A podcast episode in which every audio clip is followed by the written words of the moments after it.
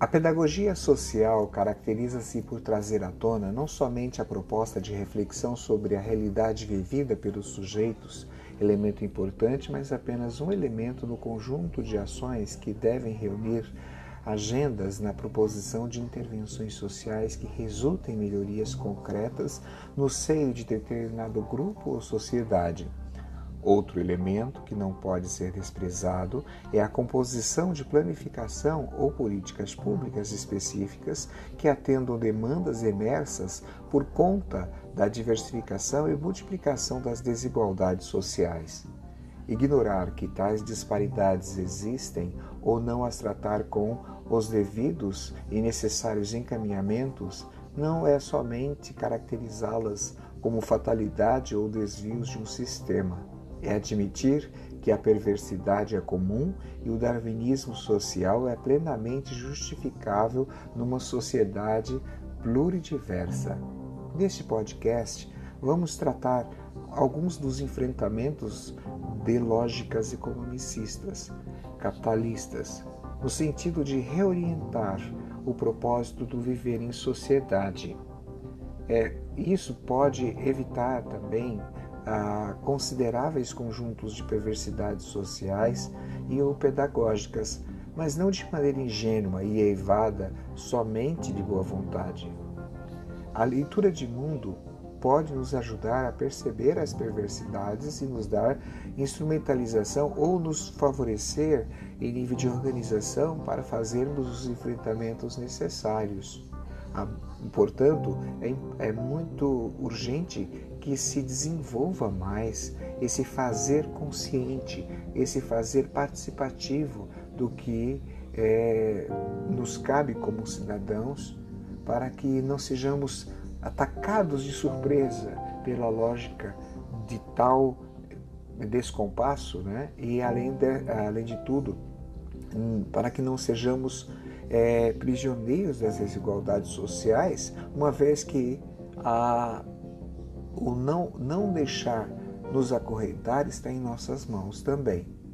Do ponto de vista pedagógico, a escola, as organizações não formais e professores, cabe a abertura de tempos e espaços de discussão sobre a urgência dos cidadãos pensarem e discutirem a sociedade que tem, as oportunidades não encampadas, a percepção tão importante de que não se vive sozinho, de que a escola não é agência de reprodução, mas de transformação. Naturalmente, não se pode ignorar as condições materiais socialmente determinadas que contextualizam os tempos e territórios compassados pelo capital e seu processo de internacionalização.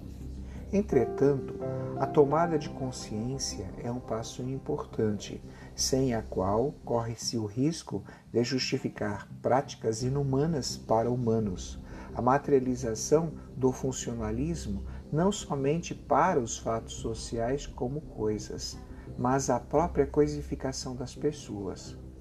A mudança social somente no âmbito gnoseológico não é suficiente se não for acompanhada pela dimensão ético-política,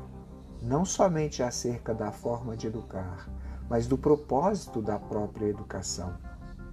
Tal dimensão caracteriza-se por entender a educação como processo permanente, ao longo da vida e para a vida, na busca de respostas para o mais importante definidor de tudo, o tornar-se humanidade, ou seja, não uma ideia reducionista de um viver social predestinado, mas uma construção que se faz em movimento e para o movimento do protagonismo do homem. Ao aproximar-se de tal vetor, as demais socializações de não exclusão dos desiguais torna-se uma agenda dialética, indo para além e abrindo fronteiras para oportunizações sociais antes não previstas ou ser previstas contingenciadas por discursos de diferentes interesses. As diferentes formas de socialização do conhecimento e não exclusão social faz-se sobremaneira pela apropriação também da palavra, entendendo-se como orientação para além de uma literacia dos já adultos ou de comunidades que começam a viver o bios politikos, numa cadência mais ampla de letramento, mais distinta e específica na busca por estar e ser no mundo. Deste olhar vê-se que a cultura é humana, não pode e nem deve ter monopólios de pertencimento, visto que a cultura e o trabalho são eixos que por vezes se apresentam sinônimos. Se por trabalho se entendem as ações desenvolvidas pelo homem para transformar a sua realidade, consoante as necessidades sentidas, a natureza como um todo, por que não olhar para o conceito de cultura que parte do mesmo eixo e que o amplifica no campo conceitual e dimensional?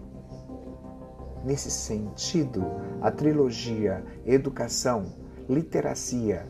e também Animação Sociocultural é um espaço que vem crescendo de uma maneira considerável em países europeus e também no Brasil a passos um pouco mais compassados. É um espaço em que nós devemos certamente tomar conhecimento e também utilizarmos como ferramentas para alavancarmos o processo de enfrentamento das desigualdades sociais. Mais do que nunca, há que se fazer uma educação permanente para que a educação transforme e aponte caminhos de superação da fabricação das desigualdades sociais.